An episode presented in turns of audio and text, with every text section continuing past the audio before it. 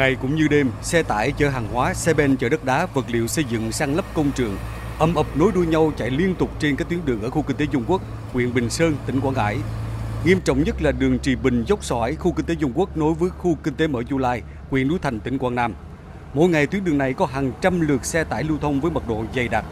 Ông Nguyễn Thành, người dân ở xã Bình Thạnh, huyện Bình Sơn lo lắng Bụi bặm tiếng ồn mất an toàn giao thông đang là nỗi ám ảnh với người dân nơi đây. Công trình xe lớn không ấy mà, xe chạy dạy nó chịu nữa mà. Xe bự quá tẻ nó chả tông tùm lum trời u gờ vậy này, té rồi chết người chứ sao. Nguy hiểm thì cái dân chịu chứ ai chịu đâu. Dân bây giờ luôn gì được. Tình trạng xuống cấp của các tuyến đường trong khu kinh tế Du Quốc diễn ra từ lâu, ảnh hưởng đến việc đi lại của hàng ngàn hộ dân sống trong khu vực. Tất cả các tuyến giao thông trong khu kinh tế Dung Quốc được xây dựng khá lâu, nay càng xuống cấp nghiêm trọng. Mặt đường chằng chịt ổ trâu, ổ voi, nắng bụi, mưa lầy. Bà Phạm Thị C ở đội 10 thôn Trung An, xã Bình Thạnh, huyện Bình Sơn bức xúc. Người dân ở đây luôn sống trong nỗi phập phồng, đời sống bị đảo lộn hoàn toàn.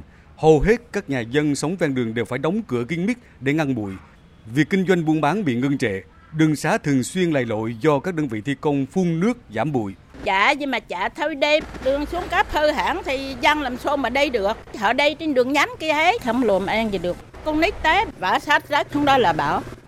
Trước tình trạng xe tải cơi nới kích thước hoạt động rầm rộ gây mất an toàn giao thông tại khu kinh tế Dung Quốc, Phòng Cảnh sát Giao thông Công an tỉnh Quảng Ngãi đã thành lập tổ công tác đặc biệt, thường xuyên ra quân tuyên truyền, tăng cường kiểm soát và xử lý vi phạm. Đến nay, từng bước lập lại trật tự an toàn giao thông trên địa bàn khu kinh tế Dung Quốc.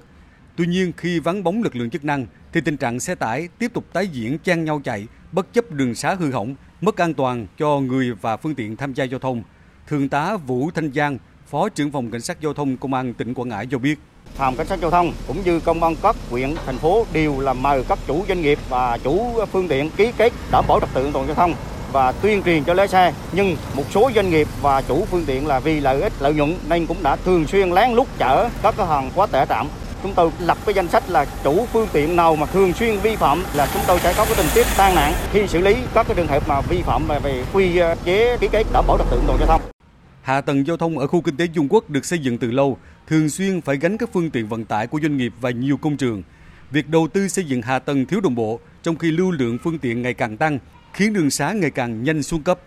Ông Lương Trọng Nguyên, Phó trưởng ban quản lý khu kinh tế Dung Quốc và các khu công nghiệp Quảng Ngãi cho biết, đơn vị đã đề xuất Ủy ban nhân dân tỉnh Quảng Ngãi đầu tư kinh phí nâng cấp sửa chữa các tuyến giao thông xuống cấp, đặc biệt là đường từ Trì Bình nối dốc sỏi khu kinh tế Dung Quốc tỉnh Quảng Ngãi với khu kinh tế Mở Chu Lai tỉnh Quảng Nam.